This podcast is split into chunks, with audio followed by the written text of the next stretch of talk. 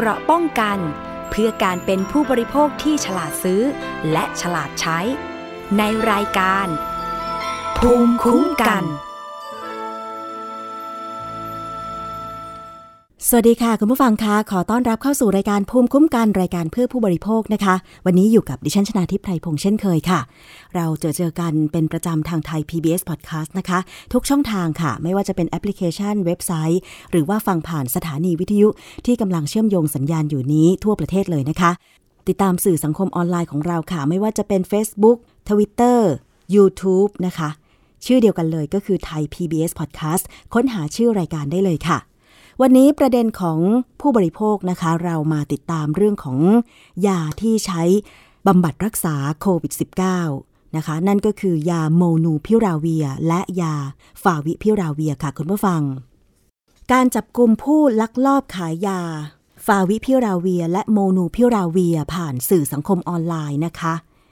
สืบเนื่องมาจากกองกำกับการ4 กองบังคับการปราบปรามการกระทำความผิดเกี่ยวกับการคุ้มครองผู้บริโภคหรือบกปคบค่ะ ได้รับเรื่องร้องเรียน และแจ้งเบาะแสจากสำนักงานคณะกรรมการอาหารและยาหรือว่าออยนะคะ ว่ามีการลักลอบขายยากลุ่ม ที่ใช้รักษาผู้ป่วยโควิด -19 ผ่านสื่อออนไลน์ผิดกฎหมายจำนวนมากค่ะ ซึ่งยากลุ่มนี้มีความจำเป็นอย่างยิ่ง ที่ต้องได้รับการขึ้นทะเบียนตำรับยาจากออยก่อน และผ่านการตรวจสอบคุณภาพมาตรฐาน รวมถึงการจะใช้ยาดังกล่าวเนี่ยจะต้องได้รับการสั่งจ่ายจากแพทย์ ผู้ทำการรักษาเท่านั้น เพื่อไม่ให้เกิดอันตรายหรือว่ามีผลกระทบกับสุขภาพของผู้ป่วยนะคะ เมื่อทำการสืบสวน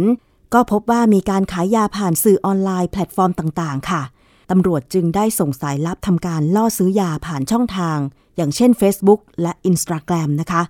สองร้านค่ะ เมื่อได้ผลิตภัณฑ์มาแล้วจึงได้ทำการตรวจสอบเพิ่มเติม ทราบว่าตัวยาจากทั้งสองร้าน ได้ถูกจัดส่งจากสถานที่เดียวกัน เป็นบ้านหลังหนึ่งในพื้นที่เขตวังทองหลาง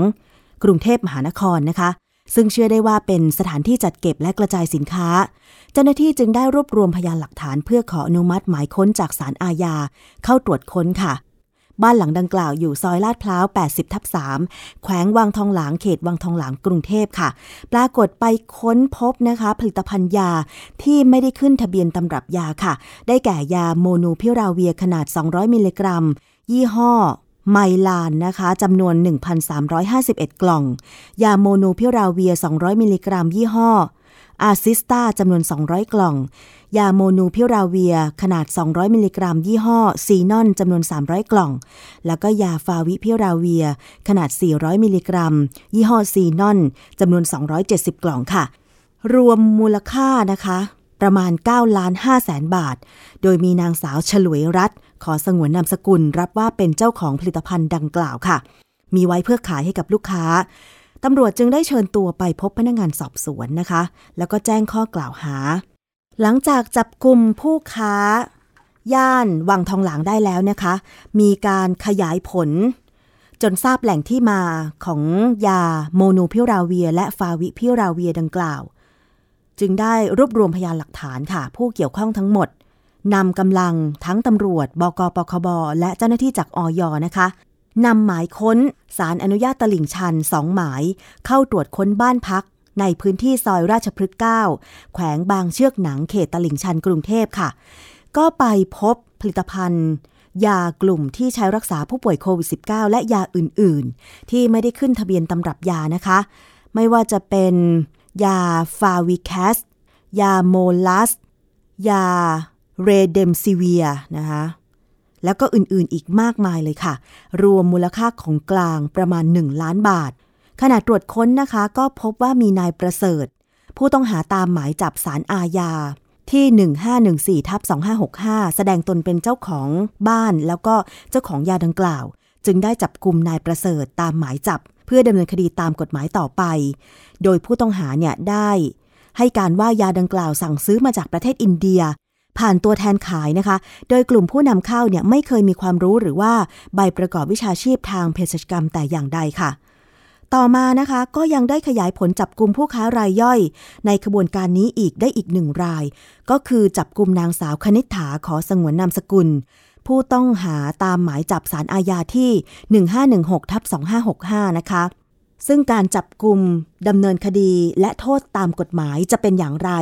เราไปฟังรายละเอียดจากพันตำรวจเอกธารากรเลิศพรเจริญค่ะ รองผู้บังคับการตำรวจ ปอท รักษาราชการแทนรองผู้บัญชาการตำรวจบกปคบค่ะ ในส่วนของการจับกลุ่มครั้งนี้นะครับ ก็คือเนื่องจากว่าสำนักงานตำรวจชาติ และกระทรวงสาธารณสุขได้ประสานความร่วมมือกันนะครับ โดยทราบว่ามีการลักลอบ นะครับจำหน่ายยาในกลุ่มที่รักษาโรคโควิด ในทางออนไลน์ผิดกฎหมายเป็นจำนวนมาก ทางปคบซึ่งได้รับมอบหมายจากท่านพลตำรวจโทจิรพงศ์ภูริเดชผู้บัญชาการสอบสวนกลางก็ได้ทำการสืบสวน และล่อซื้อหลายครั้งนะครับ จนได้ของการแล้วก็ได้ทำการเข้าทำการตรวจค้นนะครับ โดยจุดแรกเมื่อได้ข้อมูลชัดเจนแล้วได้ทำทำการตรวจค้น ในบ้านย่านวังทองหลางนะครับ แล้วก็พบนางสาวชลวยรัตน์นะครับ ซึ่งรับว่าเป็นเจ้าของของกลางนะครับจำนวนหนึ่ง หลังจากนั้นก็ได้ทำการสืบสวนขยายผลนะครับ ก็ได้ทำการออกหมายจับนะครับอีกสองราย โดยรายแรกเนี่ยก็คือนายประเสริฐหรือบังนะครับ ซึ่งเป็นแหล่งกักเก็บนะครับเก็บของของยารักษา ที่เราเห็นเนี่ยนะครับ ในบ้านซึ่งรับมาจากผู้ค้าทางอินเดีย เก็บไว้นะครับ แล้วก็เนื่องจากว่านายประเสริฐเนี่ยปกติก็คือทำการซื้อขายนมเนยผ่านทางประเทศอินเดียอยู่แล้ว ก็ใช้ลักษณะนี้นะครับ ขนสินค้าเข้ามาในประเทศไทยนะครับ หลังจากนั้นก็เนี่ยครับก็เข้าจำกัดจับกลุ่มนายประเสริฐ และนาง นางสาวคณิษฐาซึ่งเป็นผู้ค้ารายย่อย ซึ่งขายทางเฟซบุ๊กและเมื่อมีผู้ติดต่อซื้อเนี่ยก็จะวิ่งไปเอาสินค้าจากนางสาวเฉลยรัตน์แถวแถววังทองหลางเคสนี้นะครับน่าสนใจตรงที่ว่าเราจับเนี่ยทั้งต้นทางต้นน้ำกลางน้ำและปลายน้ำเพราะฉะนั้นเนี่ยอยากที่จะเตือนนะครับพี่น้องประชาชนอย่างที่กระทรวงสาธารณสุขได้แจ้งนะครับว่า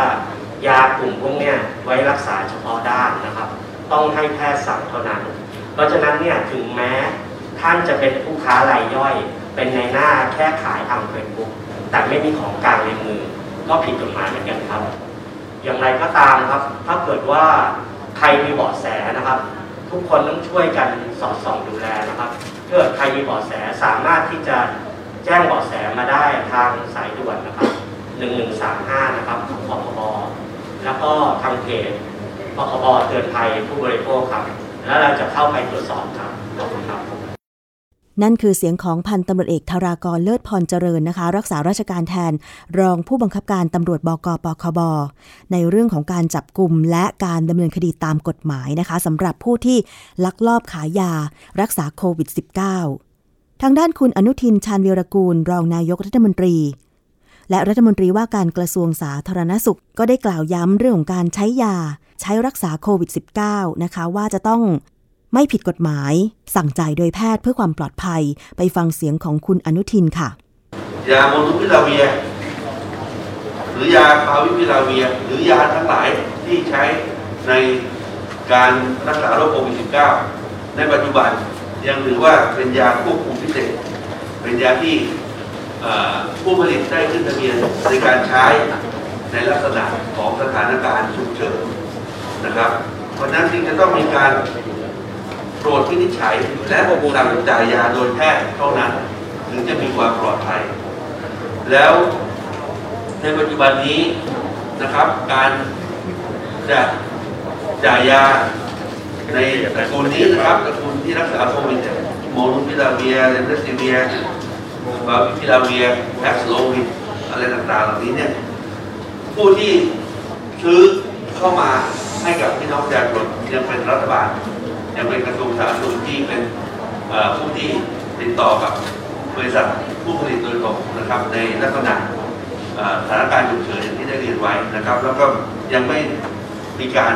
ขายทั่วไปในร้านขายยา หรือแม้กระทั่งสถานพยาบาลเพราะว่าเป็นยาที่อยู่ภายใต้การ ควบคุมดูแลพิเศษอย่างที่ได้เรียนไว้ แล้วก็เป็นยาที่สำนักงานหลักประกันสุขภาพแห่งชาตินะครับ เป็นผู้รับผิดชอบในเรื่องค่าใช้จ่ายในการที่จะไปแจกจ่ายให้กับผู้ป่วยที่ติดเชื้อโควิดตามการวินิจฉัยของแพทย์นะครับ เพราะฉะนั้นไอ้เรื่องของโรคโควิด -19 เนี่ยยาเหล่านี้จะต้องให้แพทย์รักษาต้องกินยาตามแพทย์สั่งนะครับ หากพี่น้องประชาชนเนี่ยไปซื้อยาดังกล่าวไปรับทานเอง อาจจะได้ยาปลอม ซึ่งไม่มีตัวยาสำคัญหรือยาที่ไม่มีคุณภาพ ยาที่นำมาแสดงอยู่ณขณะนี้ที่ในการแถลงข่าวนี้นี่นะครับ เราก็ไม่ทราบว่าเป็นยาจริงหรือยาปลอมแต่ที่แน่ๆคือเป็นยาเถื่อนยาเถื่อนก็คือถูกลักลอบนำเข้ามาไม่มีการจดทะเบียนไม่มีการขึ้นทะเบียนมีความพยายามที่จะสร้างความเชื่อว่าในเมื่อพี่น้องประชาชน ที่ไปรับการรักษาโรคโควิด แล้วบางทีหมอไม่สั่งจ่ายนะครับยาโมนูพิลาวีให้ เพราะฉะนั้นจึงควรที่จะไปซื้อเองตามออนไลน์เก็บเอาไว้เผื่อไว้ว่าถ้าเกิดมีโควิด แล้วจะได้รับประทานเองได้ อันนี้เป็นความเชื่อที่ไม่ถูกต้องนะครับแล้วก็เป็นสิ่งที่ไม่ถูกต้องทั้งการปฏิบัติ ไม่ถูกต้องทั้งทางกฎหมาย แล้วยังอาจจะส่งผลเป็นอันตรายต่อ ขภาพของท่านเองด้วยนะครับ การรับยารักษาโควิดเนี่ยขอให้เชื่อในดุลพินิจของแพทย์นะครับไม่ควรที่จะไปวินิจฉัยโรคเองแล้วก็ซื้อยามารับประทานด้วยตัวเอง เพราะว่าถ้าพูดได้เลยว่าถ้าท่านสามารถหาซื้อยาได้นะครับ ไม่ว่าจะเป็นจากร้านขายยาหรือโรงพยาบาลก็ตาม รือซื้อทางออนไลน์ก็ตาม ท่านคือซื้อยาเถื่อนแน่นอน เพราะว่ายาเหล่านี้ยังไม่สามารถที่จะหาได้ในท้องตลาดทั่วไปนะครับ ก็อยากจะขอกลับเรียนนะพี่น้องประชาชนให้ได้เข้าใจในาการใช้ยารักษาโควิดให้มีความเข้าใจอย่างถ่องแท้แล้วก็ลดอันตรายจากการใช้ยาเหล่านี้ได้นะครับ ขอย้ำว่าผู้ที่ติดเชื้อโรคโควิด -19 นะครับ ถ้ามีอาการแล้วได้พบแพทย์แล้วนะครับ ก็จะได้รับการวินิจฉัยโรคที่ดีที่สุดนะครับ แล้วก็ไม่ใช่ว่าทุกคนที่ติดเชื้อโควิดจะได้ต้องรับประทานยาโมนุพิลาเวียหรือฟาวิพิลาเวียทุกท่าน ขึ้นอยู่กับดุลพินิจของแพทย์ครับ ส่วนใหญ่ไม่ได้รับเพราะว่าไม่มีอาการ เมื่อไม่มีอาการแพทย์ก็จะไม่สั่งจ่ายยาพวกนี้ให้ ก็อาจจะเป็นการจ่ายยารักษาตามอาการไป ซึ่งก็เป็นการขั้นตอนตามปกติของของของทางการแพทย์นะครับ ก็ขอให้เชื่อเชื่อหมอเชื่อแพทย์ แล้วความปลอดภัยทั้งหลายก็จะบังเกิดไม่ต้องไปซื้อยาเถื่อนนะครับ แล้วก็ไม่ต้องไปเสี่ยงไปเสี่ยงกับกับความเป็นอันตรายในการรับประทานยาที่ไม่ได้รับการขึ้นทะเบียนหรือรับรองของออย นั่นคือเสียงของคุณอนุทินชาญวีรกูล รัฐมนตรีว่าการกระทรวงสาธารณสุขนะคะ ซึ่งการปฏิบัติการของตำรวจ บกปคบอยในครั้งนี้เนี่ยนะคะ ก็ได้จับกลุ่มเครือข่าย ลักลอบขายยารักษาโควิด 3 ราย เป็นของกลางที่ไม่ได้ขึ้นทะเบียนตำรับยานะคะ รวมแล้วประมาณ 2,300 กล่อง 80,000 เม็ดรวมมูลค่ากว่า 10 ล้านบาทค่ะ ผู้ต้องหาเนี่ยรู้จักกับคนอินเดีย ให้ช่วยซื้อให้แล้วก็ส่งมาจากประเทศอินเดีย ลักลอบนำเข้าในไทย ส่วนใหญ่ลักลอบนำเข้าผ่านทางด่านศุลกากรไปรษณีย์แจ้งวัฒนะนะคะ ทั้งนี้มียาบางส่วนที่ผู้ต้องหาหิ้วติดตัวทยอยนำเข้า โดยทำมาแล้วประมาณ 2 เดือนค่ะ ไปฟังคำเตือนของคุณหมอนะคะนายแพทย์เกียรติภูมิวงรจิตปลัดกระทรวงสาธารณสุข เรื่องของการใช้ยาโดยเฉพาะยารักษาโควิด -19 ซึ่งถ้าซื้อมากินเอง ไม่ได้มีการควบคุมปริมาณการใช้ อาจจะไม่สัมพันธ์กับสุขภาพและน้ำหนักตัวของผู้ป่วยเนี่ยก็ถือว่ามีอันตรายมาก เพราะฉะนั้นไปฟังคำเตือนเรื่องของการใช้ยาค่ะ จากนายแพทย์เกียรติภูมิวงศ์รจิตปลัดกระทรวงสาธารณสุขคือการใช้ยาเนี่ยต้องมี indication นะดังนั้นการซื้อยาไปเก็บไว้เจ็บไม่ใช่ยาสามัญประจำบ้านตัวเนี้ยนะ ยารักษาโรคนะครับยาพวกนี้เนื่องเนื่องจากเป็นเราเรียกว่าเป็นยารักษา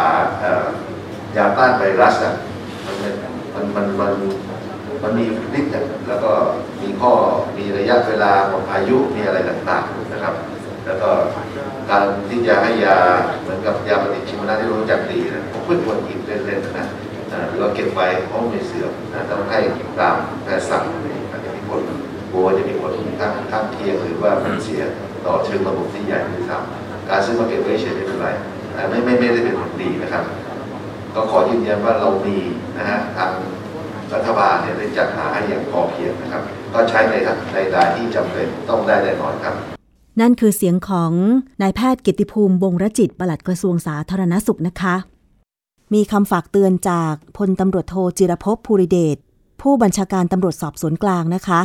ว่าประชาชนควรระมัดระวังในการเลือกซื้อผลิตภัณฑ์ยาเพื่อรักษาโควิด -19 และยาอื่น ๆ ซึ่งเป็นปัจจัยพื้นฐานแรกที่ประชาชนเข้าถึง เพื่อรักษาอาการเจ็บป่วยค่ะ ซึ่งถ้าหากไปพบเห็นเจอเจอหรือเผลอไปหลงซื้อยาที่ไม่ได้ขึ้นทะเบียนตำรับยาแล้วได้รับผลกระทบ เช่น กินแล้วมีอาการข้างเคียง จนต้องนำส่งโรงพยาบาลหรือว่ารักษาโรคไม่หายเนี่ย แจ้งไปได้ที่ออยนะคะ หมายเลขสายด่วนของออยก็คือโทรศัพท์ 1556 ค่ะ หรือว่าสายด่วนของตำรวจบกปคบ 1135 ที่ง่ายที่สุดก็คือ ร้องเรียนหรือว่าแจ้งข้อมูลผ่านทางเพจ Facebook นะคะ ที่เพจปคบ เตือนภัยผู้บริโภคค่ะ แล้วก็เพจของออยก็คือ FDA ไทยนะคะ ซึ่งประชาชนเคยร้องเรียนค่ะว่าโทรไปที่สายด่วนตำรวจบกปคบ 1135 แล้ว ไม่มีผู้รับสาย ก็หวังว่าตอนนี้ตำรวจก็คงจะได้ทราบแล้ว แล้วก็จัดกำลังเจ้าหน้าที่มารับสายประชาชนนะคะ เพราะว่าตอนนี้เนี่ยโควิด -19 ก็กลับมาระบาดอีกครั้งหนึ่ง ผู้ป่วยที่มีตัวเลขทั้งที่รายงานไปเข้าระบบนะคะ การรักษาหรือว่าไม่ได้เข้าระบบ แต่ว่ามีสำนักงาน หรือออฟฟิศต่างๆ หรือว่าแม้แต่การตรวจที่บ้านเองเนี่ยมีจำนวนหลายหมื่นคนต่อวัน เพราะฉะนั้นจึงมีความต้องการยารักษาโรค ยา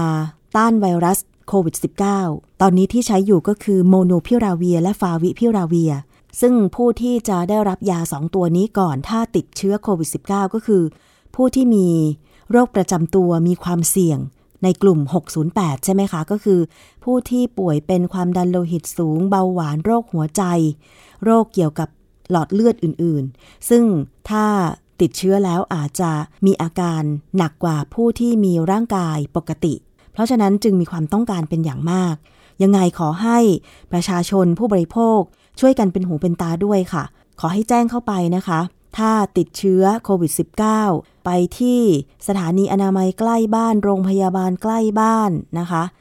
แต่ถ้าจะซื้อยาเนี่ยต้องไปซื้อยาจากร้านขายยาที่สั่งจ่ายโดยเภสัชกร เท่านั้นนะคะถึงจะมั่นใจได้ว่ายังไงก็ปลอดภัยละเพราะว่าเภสัชกรคือผู้ที่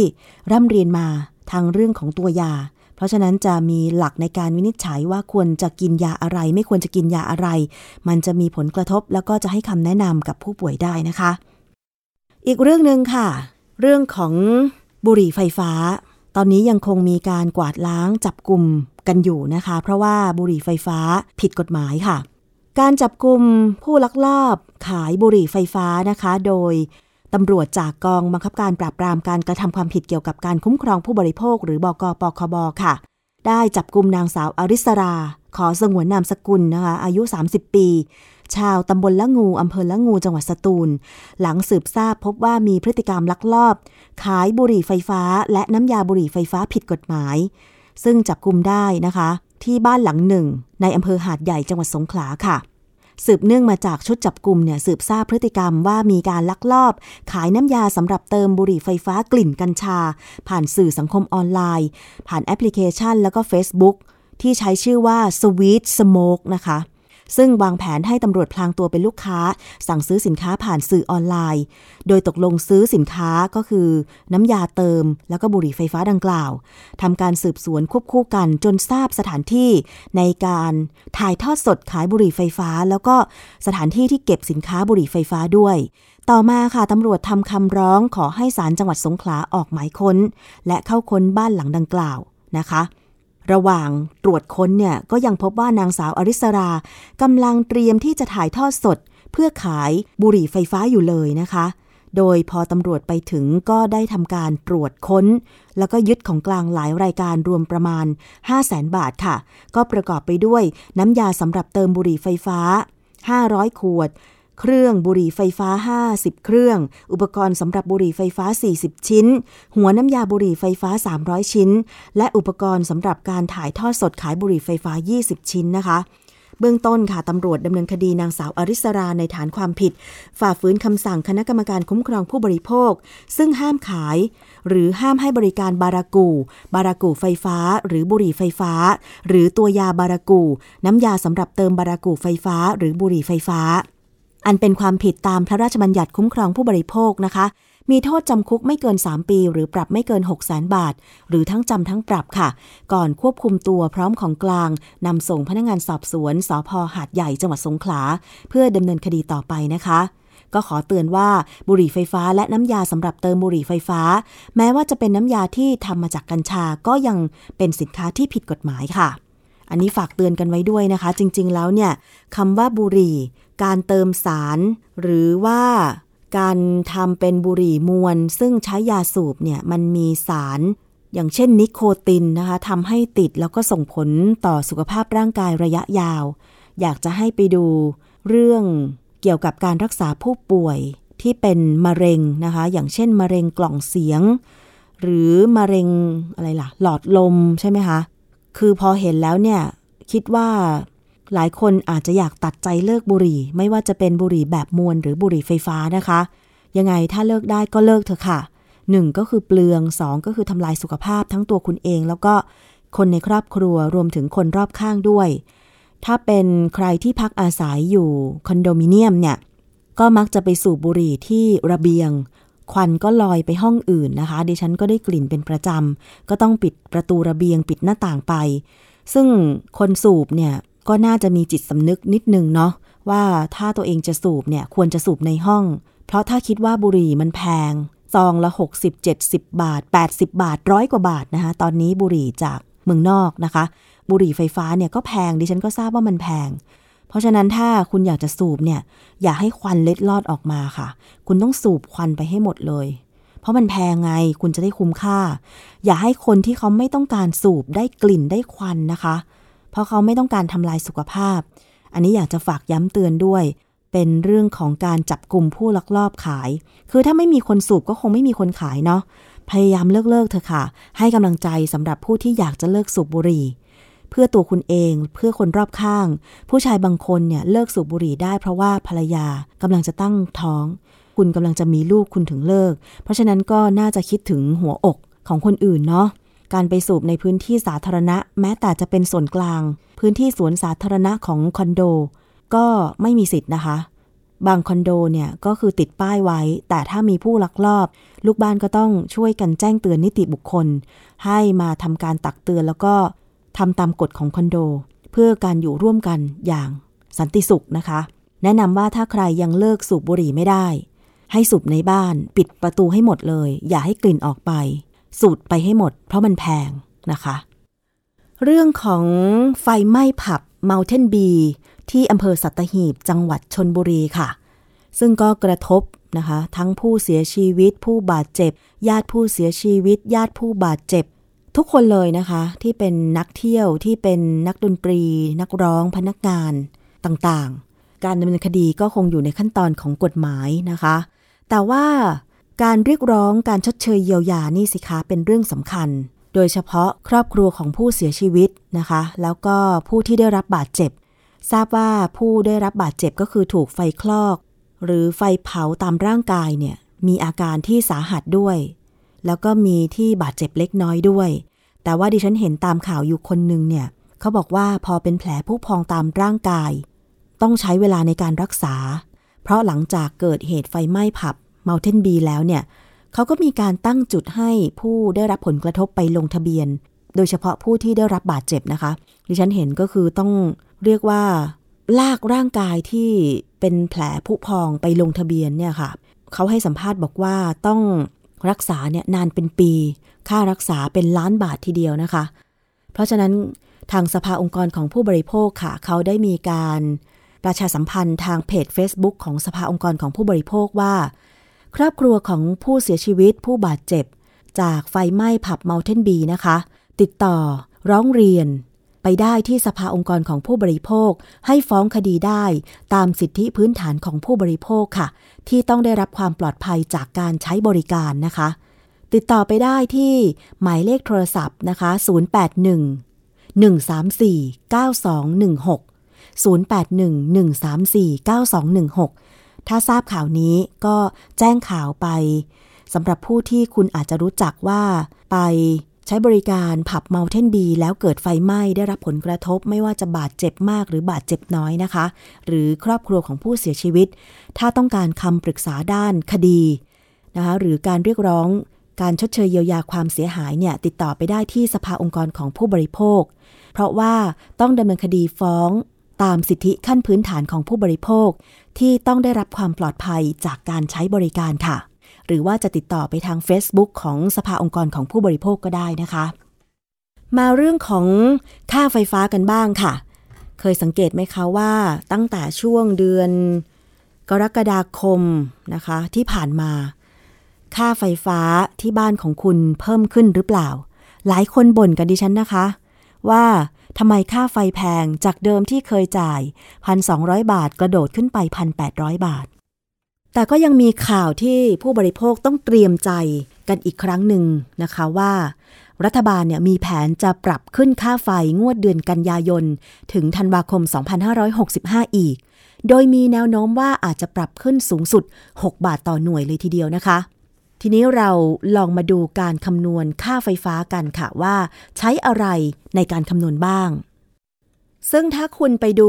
บินค่าไฟนะคะที่ถูกเรียกเก็บมาทุกเดือนทุกเดือนเนี่ยก็จะประกอบไปด้วย 4 ส่วนหลักค่ะ 1 ก็คือ ค่าไฟฟ้าฐาน หมายถึงอะไรก็คือ ค่าใช้จ่ายในการลงทุนก่อสร้าง โรงไฟฟ้า ระบบส่ง ระบบจำหน่ายไฟฟ้าของการไฟฟ้า และค่าการผลิตพลังงานไฟฟ้า ซึ่งจะรวมถึงค่าใช้จ่ายในการดำเนินงาน และผลตอบแทนในการขยายการลงทุนของ 3 การไฟฟ้านะคะ ก็คือการไฟฟ้าฝ่ายผลิต การไฟฟ้านครหลวง และการไฟฟ้าส่วนภูมิภาคนั่นเองค่ะ ส่วนที่ 2 ที่เขานำมาคิดเป็นต้นทุนก็คือ ค่าไฟฟ้าผันแปรหรือ FT ที่เราอาจจะคุ้นชื่อกันดีนะคะส่วนใหญ่ประกอบด้วยต้นทุนการซื้อไฟฟ้าจากผู้ผลิตไฟฟ้าเอกชนและต่างประเทศนะคะ และรวมถึงต้นทุนค่าเชื้อเพลิงที่เปลี่ยนแปลงไปจากค่าไฟฟ้าฐาน นอกจากนี้ค่ะ ยังรวมถึงค่าใช้จ่ายตามนโยบายของรัฐ อย่างเช่น เงินนำส่งกองทุนพัฒนาไฟฟ้า และเงินสนับสนุนพลังงานหมุนเวียน ซึ่งค่า FT จะมีการปรับทุก 4 เดือน โดยคณะกรรมการกำกับกิจการพลังงานหรือกกพนะคะ ง่ายๆก็คือค่าไฟฟ้าผันแปรหรือ FT ก็คือ ค่าที่เราซื้อ ไฟฟ้ามาจากเอกชนและต่างประเทศ และต้นทุนเชื้อเพลิงที่นำมาผลิตกระแสไฟฟ้าที่นอกเหนือไปจากค่าไฟฟ้าฐานนะคะ ส่วนที่ 3 ก็คือเป็นค่าบริการรายเดือนค่ะ ซึ่งเป็นค่าใช้จ่ายในการจดมิเตอร์ เรียกเก็บค่าไฟฟ้า และการดำเนินงานทางบัญชีขึ้นอยู่กับประเภทผู้ใช้ไฟ เช่น ถ้าเป็นบ้านพักอาศัยทั่วไป จะมีค่าบริการรายเดือนอยู่ที่ 38 บาท 22 สตางค์ ที่พักอาศัยขนาดเล็กมาก มิเตอร์ขนาดไม่เกิน 5 แอมป์มีค่าบริการรายเดือนอยู่ที่ 8 บาท 19 สตางค์นะคะ และส่วนที่ 4 ที่เขานำมาคิดค่าไฟฟ้า ก็คือภาษีมูลค่าเพิ่มค่ะ ก็คือร้อยละ 7 ของค่าไฟฟ้าทั้ง 3 ส่วนรวมกัน นี่คือที่มาของบินค่าไฟรายเดือนของเราทุกคนในแต่ละเดือนนั่นเองนะคะ แล้วที่หลายคนสงสัยว่าตอนนี้ค่าไฟฟ้าแพงเพราะอะไร บางคนอาจจะ ยังทำงานอยู่ที่บ้าน work from home หรือบางคนทำงานที่บ้านอยู่แล้ว เช่น ขายของออนไลน์ ก็ต้องใช้ไฟบ้านอยู่แล้วล่ะนะคะ หรืออาจจะใช้สื่อสังคมออนไลน์ หรือเปิดทีวีมากเกินไป การใช้คอมพิวเตอร์เนี่ยก็คือใช้ไฟเหมือนกันใช่ไหมคะ บางคนอยู่บ้าน เปิดสื่อสังคมออนไลน์ตลอดเวลาเลย เปิด YouTube ตลอดเวลา ดูหนังบ้างนะคะ หรือเป็นสมาชิกค่ายหนังก็โหลดหนังมาดู อันนี้ก็ใช้ไฟเหมือนกันนะคะหรือแม้แต่บางคนติดข่าว เปิดทีวีทั้งวันเลยนะคะ โดยเฉพาะผู้สูงอายุเหงาๆอยู่กับบ้านก็ต้องมีทีวีเป็นเพื่อนใช่ไหมคะ หรือวิทยุ แล้วก็ช่วงที่ผ่านมาค่ะ มีนาเมษา ร้อนทั้งวันเลย ก็คือเปิดแอร์ จากที่เมื่อก่อนเคยเปิดเฉพาะกลางคืน แต่พอย่างเข้าสู่หน้าร้อน รือแม้แต่หน้าฝนเนี่ยก่อนฝนตกมันจะอบอ้าวใช่ไหมอย่างดิฉันก็ทนไม่ได้ เพราะว่าเป็นภูมิแพ้ด้วย อากาศอบอ้าวมมีความชื้นหายใจไม่ออกก็ต้องเปิดแอร์เพราะว่าแอร์มันจะดึงความชื้นออกจากห้องทำให้เราหายใจโล่งขึ้น ก็ต้องเพิ่มระยะเวลาในการเปิดแอร์เข้าไปอีก ก็เลยเปลืองไฟเข้าไปอีกนะคะ แต่ว่าปัจจัยค่าไฟฟ้าแพงไม่ใช่เท่านั้นค่ะคุณผู้ฟัง คือถ้าใครใช้ไฟฟ้า เปิดเท่าไหร่ ก็ยินดีที่จะจ่ายเท่านั้นนะคะ แต่หลายคนก็ตั้งข้อสงสัยว่า การเก็บค่าไฟฟ้าเนี่ยมันถูกต้องตามหลักหรือความเป็นธรรมทางการตลาดไหมนะคะ โดยเฉพาะในส่วนของการผลิตกระแสไฟฟ้าเนี่ยต้องมีการสำรองไฟฟ้าเข้ามาด้วย เพื่อความมั่นคงทางพลังงานใช่ไหมคะคุณผู้ฟัง ทีนี้มีคำถามค่ะว่าการสำรองไฟฟ้าที่มากเกินจำเป็นเนี่ย ต้องทำให้ประชาชนแบกรับภาระค่าไฟที่แพงเกินควรหรือไม่นะคะ คุณผู้ฟัง มาดูตัวเลขของการสำรองไฟฟ้าค่ะ ปี 2559 ไทยนะคะมีการสำรองไฟฟ้า 7,035 เมกะวัตต์ ปี 2560 สำรองไฟฟ้าเพิ่มขึ้นเป็น 9,568 เมกะวัตต์ ปี 2561 สำรองไฟฟ้า 1,785 เมกะวัตต์ ปี 2562 สำรองไฟฟ้า 9,816 เมกะวัตต์ ปี 2563 สำรองไฟฟ้า 12,546 เมกะวัตต์ โรงไฟฟ้า 1 โรง มีกำลังการผลิตประมาณ 700 เมกะวัตต์นะคะสำหรับในพื้นที่ประเทศไทย เพราะฉะนั้นกำลังการผลิตไฟฟ้าสำรองของประเทศตามมาตรฐานสากล ถูกกำหนดไว้ในระดับ 15%หรือประมาณ 4,500 เมกะวัตต์เท่านั้น ไทยนะคะขนาดประเทศเท่านี้ประชากรเท่านี้ ตามมาตรฐานสากล ควรจะมีการสำรองไฟฟ้าอยู่ที่ 15%ของประเทศ หรือประมาณ 4,500 เมกะวัตต์เท่านั้นคำถามก็คือทำไมรัฐบาลถึงอยากสร้างโรงไฟฟ้าใหม่ และสำรองไฟฟ้ามากขนาดนี้ ลองคิดดูนะคะสำรองไฟฟ้าก็คือผลิตกระแสไฟฟ้าไปเก็บไว้ไปเก็บไว้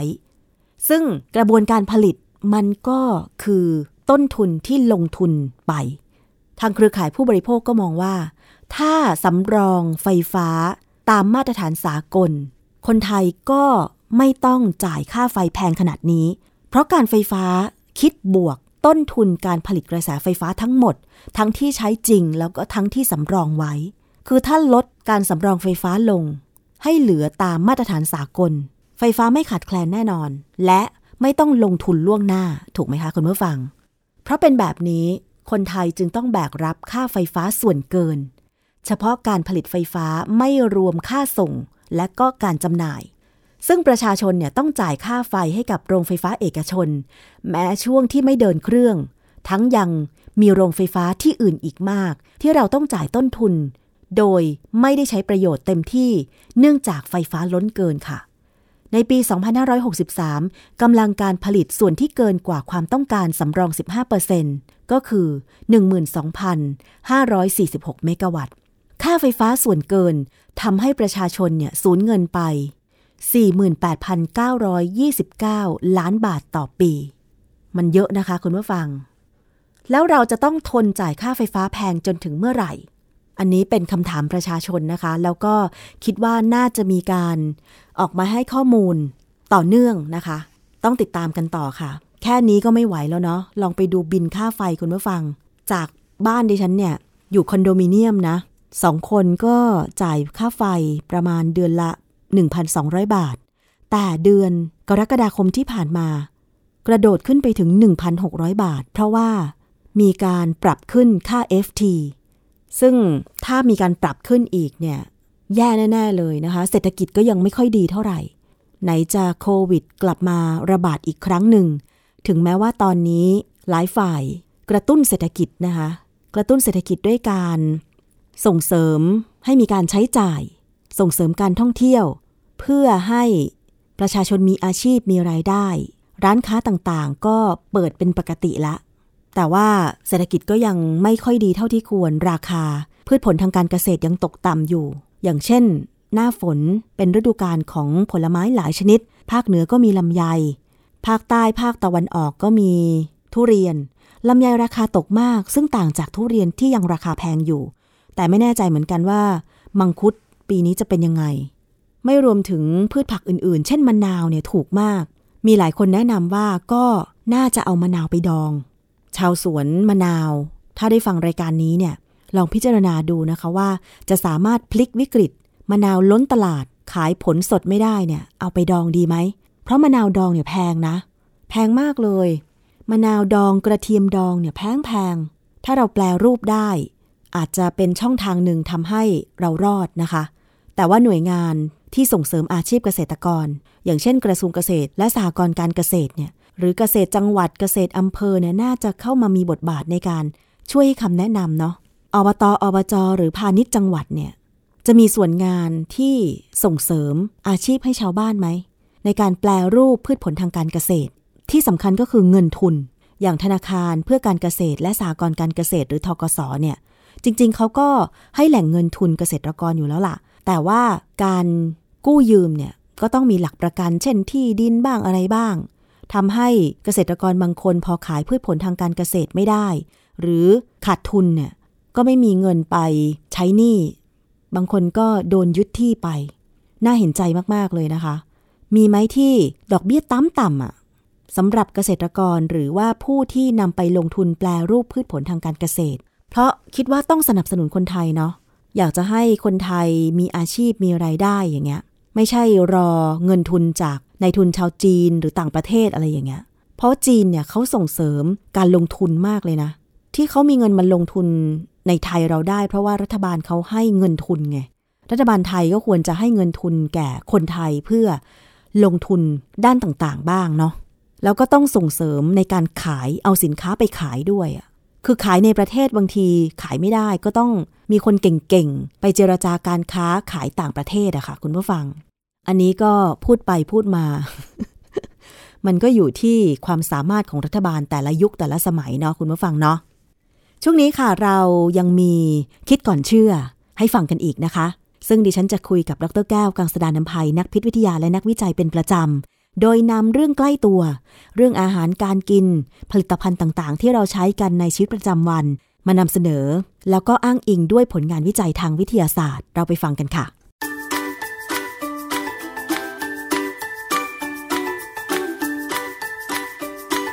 ช่วง คิดก่อนเชื่อ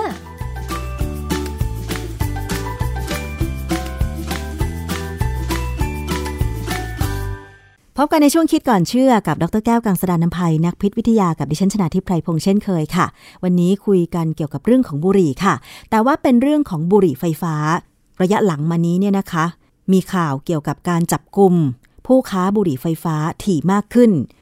และผู้สูบเองบางคนก็มีการแชร์ข้อมูลกันทางสื่อสังคมออนไลน์ เกี่ยวกับตัวของบุหรี่ไฟฟ้านะคะว่า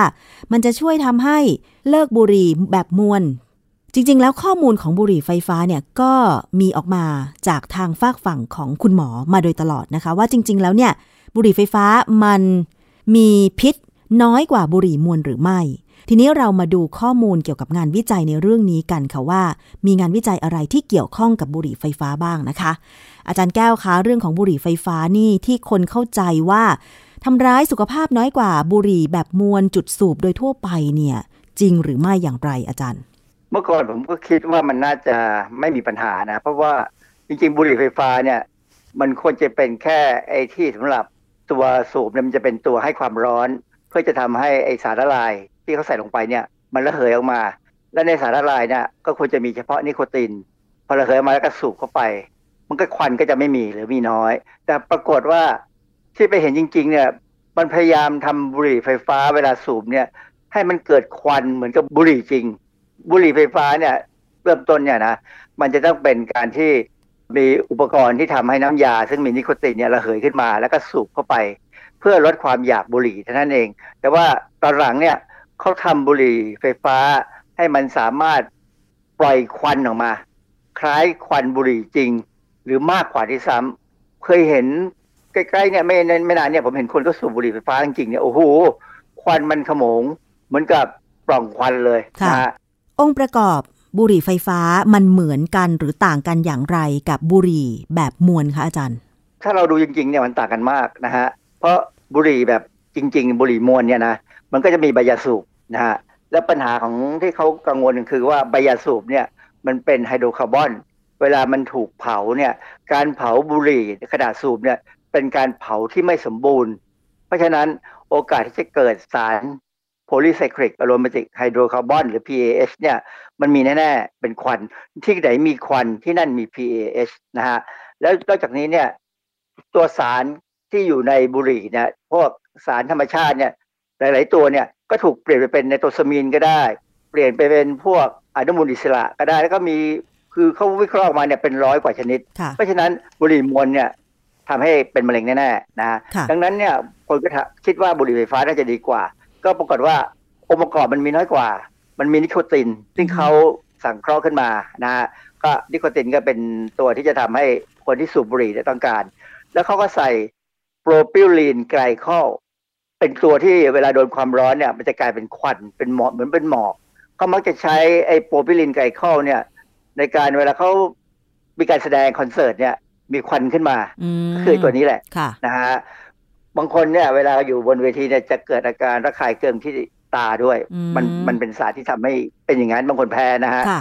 ก็แสดงว่าโพรพิลีนไกลคอลนี่มันก็เป็นสารที่ไม่ปลอดภัยสิคะอาจารย์เออมันเป็นสารเจือปนในอาหาร ซึ่ง US FDA เนี่ยจัดเป็นก a s เลยก a s นี่คือสารที่ปลอดภัยนะฮะแต่ว่าถ้าอยู่ในอาหารเนี่ยปลอดภัย แต่เมื่อกลายเป็นไอหรือหมอกเนี่ย มันไม่มีการประเมินจริง ๆ ว่ามันเป็นยังไง อะไรก็ตามที่เป็นควันเนี่ยนะมันมีโอกาสจะทำให้เกิดโรคปอดเรื้อรังหอบหืด หรือ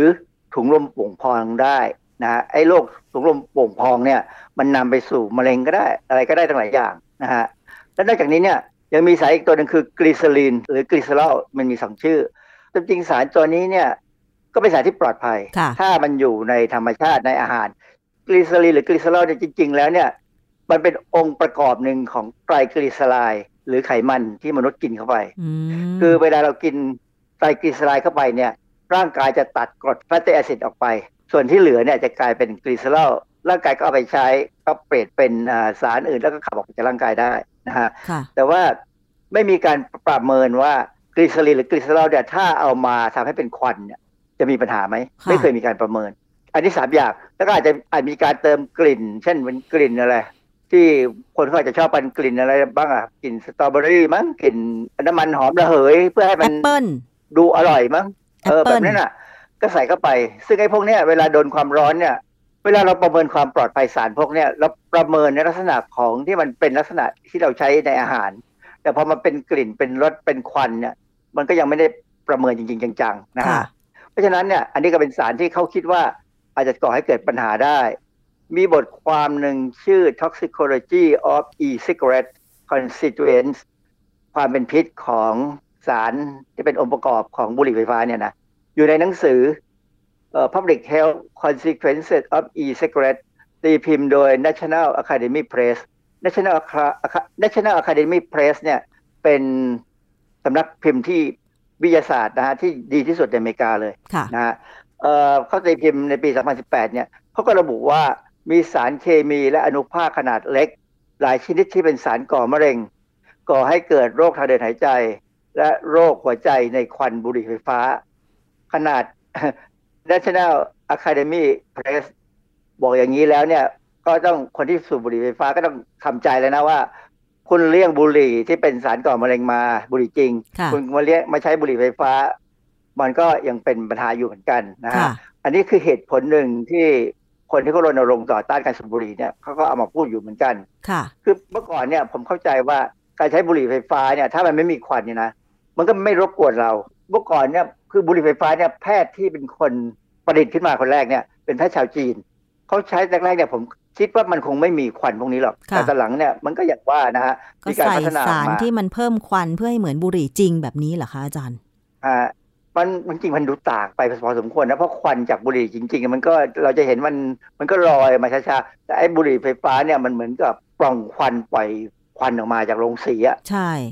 คือควันมันมากกว่าผมปดูกแล้วติมันนะอาจารย์ คือควันของบุหรี่ไฟฟ้าเท่าที่สังเกตนะ ตัวเองไม่ได้สูบนะคะอาจารย์ แต่เห็นบางคนที่ครับ ไปนั่งหลบมุมสูบบุหรี่ไฟฟ้าอย่างเงี้ย คือตอนที่เขาคาบอยู่ในปากอะตอนที่เขายังไม่แบบสูดแล้วก็พ่นอะมันก็ไม่มีควันไม่มีสีอะไรออกมาใช่ไหมแต่พอเขาพ่นออกมาโอ้โห อาจารย์ มันสี ไม่ใช่สีเทาอะมันสีเข้ม สีเทาเข้มเกือบจะเป็นสีฟ้า แล้วมันก็อบอวนอยู่ตรงนั้นตลอดเวลาต่างจากมวลบุหรี่จริงที่เวลาสูบแล้วคือ มันเป็นสีเทาๆแล้วก็ลอยจางๆอะอาจารย์ แต่ว่ามันจะมีกลิ่น ใช่ฮะคือใจเขาเนี่ยเขาคิดว่าเขาหลุดพ้นไปจากสารก่อมะเร็งพวก PAH กับเมโทซามีน แล้วก็พวกอื่น ๆที่เคยเป็น ก็เขาก็หลุดจากพวกนั้นมา แต่เขาก็มาเจอไอ้พวกใหม่นี่แหละนะฮะเพราะว่า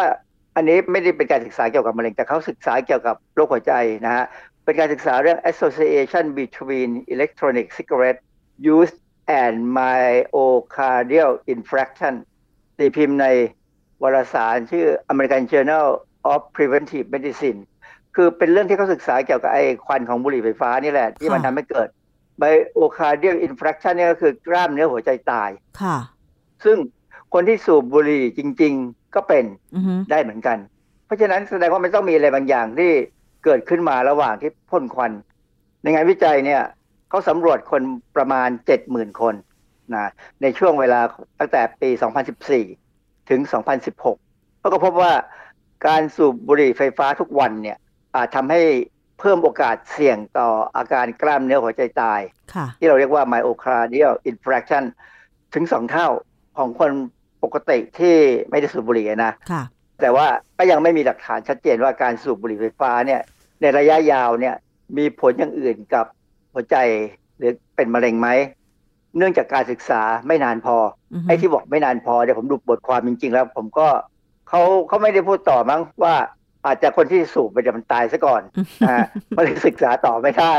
ประเด็นคือผู้ผลิตบุหรี่ไฟฟ้าเนี่ยบางครั้งเนี่ยเขาพยายามโฆษณาว่า มันทำให้มีความปลอดภัยต่อพวกที่เป็นนักสูบบุหรี่มือสอง second hand smoker ใช่ไหมเพราะควันพิษไม่มี คือไม่เคยมีการโฆษณาขายบุหรี่ไฟฟ้าไหนเลยที่บอกว่าควันของบุหรี่ไฟฟ้าก็มีอันตรายค่ะนะซึ่งอันนี้เป็นเรื่องที่ยังสับสนอยู่นิดนึง แล้วก็มีอีกอันหนึ่งที่คนมักจะถามว่า แล้วบุหรี่ไฟฟ้าเนี่ยมันช่วยให้เลิกบุหรี่ได้จริงไหมนั่นน่ะสิปรากฏว่ามันมีหน่วยงานชื่อ National Health Service หน่วยงานนี้เป็นหน่วยงานที่สังกัดกระทรวงสาธารณสุขของสหราชอาณาจักรเอ่อเขามีบทความเรื่อง using e-cigarettes to stop smoking การใช้บุหรี่ไฟฟ้าเพื่อหยุดการสูบบุหรี่ ในบทความเนี่ยเขาก็บอกว่ามันช่วยให้คนเป็นพันกว่าคนเนี่ยหยุดสูบบุหรี่ได้นะ แต่การจะใช้บุหรี่ ไฟฟ้าเพื่อหยุดบุหรี่เนี่ยต้องมีการแบบว่าช่วยเหลือจากผู้เชี่ยวชาญแบบ face to face support คือต้องมีการตัวต่อตัวเหมือนกับว่าเหมือนกับให้คำปรึกษาเวตัวลาต่อที่ตัว คนเป็นโรคเอ่อคนที่มีปัญหาโรคจิตเนี่ยเป็นไม่ใช่ปัญหาโรคจิต คนที่มีปัญหาทางจิตใจเนี่ยต้องไปหาจิตแพทย์อืมแล้วคุยกันแบบนั้นอะ ผมว่าต้องเป็นแบบนั้นนะนะค่ะคือมันต้องเน้นต้องเน้นมันถึงจะได้ผล เพราะว่าแค่บอกว่าให้ไปสูบบุหรี่ไฟฟ้า แล้วจะเลิกบุหรี่มวลไอยากสูบบุหรี่เนี่ย เออมันมันเป็นไปได้ยากแล้วหลาย ๆ ครั้งเนี่ยในอเมริกาเนี่ย เด็กพวกเด็กมัธยมเนี่ยจะเริ่มจากบุหรี่ไฟฟ้าก่อนเพราะเขาคิดว่ามันไม่อันตรายอืมสูบไปสูบไปเอ๊ะมันไม่ค่อยถึงใจมั้งค่ะก็เลยไปสูบบุหรี่จริง เพราะฉะนั้นการเลิกบุหรี่ของอเมริกาเนี่ยจึงไม่ค่อยได้ผลค่ะในระดับหนึ่ง แต่ก็ยังพอได้ผลบ้าง ถ้าสมมติว่ามีการดูแลดีค่ะๆดังนั้นเนี่ยบริษัทบุหรี่ในอเมริกาเลยพยายามมา จับตลาดทางเอเชียเพิ่มขึ้น เพราะว่าเราก็รู้ว่าใช่ไหมคนเกาหลี คนญี่ปุ่น คนจีนเนี่ยสูบบุหรี่มากมายเลย และตอนนี้บุหรี่ของต่างประเทศของตะวันตกเนี่ยพยายามจะเข้ามาตีบุหรี่ของท้องถิ่นในทางเอเชียค่ะ แต่ว่าข้อมูลเรื่องอันตรายของบุหรี่ไฟฟ้าเนี่ยมันก็ทยอยออกมาเรื่อยๆนะคะ ถึงแม้ว่าหลายคนอาจจะมีข้อถกเถียงกันว่า มันอันตราย ก็จริง แต่มันก็อันตรายน้อยกว่าบุหรี่แบบจุดสูบแบบมวลแบบนี้หรือเปล่าอาจารย์มันก็เลยทำให้ คนในยุคหลังๆ เด็กรุ่นใหม่ วัยรุ่นหรือวัยเริ่มเป็นผู้ใหญ่เนี่ยอาจารย์บางทีเห็นแบบเขาคาบอะไรไว้ในปาก ตอนแรกดิฉันเข้าใจว่าเป็นปากกา แต่จริง ๆ ไม่ใช่ใช่คือเป็นบุหรี่ไฟฟ้าอย่างเงี้ยค่ะอาจารย์ จริงๆเนี่ยถ้าเขาเปลี่ยนเปลี่ยนน้ำยาเนี่ยนะให้ไม่มีสารสร้างควันนะให้มีแต่นิโคติน หรืออาจจะเป็นกลิ่นหอมๆนิดหน่อย แค่นั้นพอเนี่ย ผมว่ามันมันก็จะดีกว่าอืมดีกว่าบุหรี่จริง ๆ นะฮะค่ะและที่ที่ดีกว่าก็คือ บุหรี่ไฟฟ้าเนี่ย มันไม่ได้มีเปลวไฟ เพราะฉะนั้นโอกาสที่มันจะทำให้ไฟไหม้แบบที่เวลาสังเกตไหมว่า ช่างก่อสร้างบ้านเราเนี่ย เวลาเขาทำงานก่อสร้างนั่งทำอะไรต่ออะไรเนี่ยเขาชอบสูบบุหรี่อืมแล้วไฟมันก็จะไหม้ถ้าเป็นบุหรี่ไฟฟ้าเนี่ย โอกาสไหม้จะน้อยมาก อืมค่ะ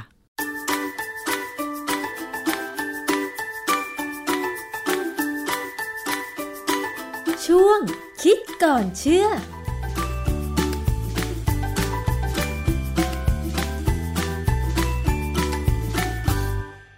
นี่คือทั้งหมดของรายการภูมิคุ้มกัน รายการเพื่อผู้บริโภคสำหรับวันนี้นะคะ ขอบคุณสำหรับการติดตามรับฟังทุกช่องทางจากไทย PBS Podcast นะคะ หมดเวลาลงแล้วค่ะ ดิฉันชนะทิพไพรพงศ์ต้องลาไปก่อน สวัสดีค่ะ ติดตามรายการได้ที่ www.thaipbspodcast.com แอปพลิเคชัน Thai PBS Podcast หรือฟังผ่านแอปพลิเคชัน Podcast ของ iOS Google Podcast Android Podbean SoundCloud และ Spotify ติดตามความเคลื่อนไหวของรายการและแสดงความคิดเห็น โดยกดถูกใจที่ facebook.com/thaipbspodcast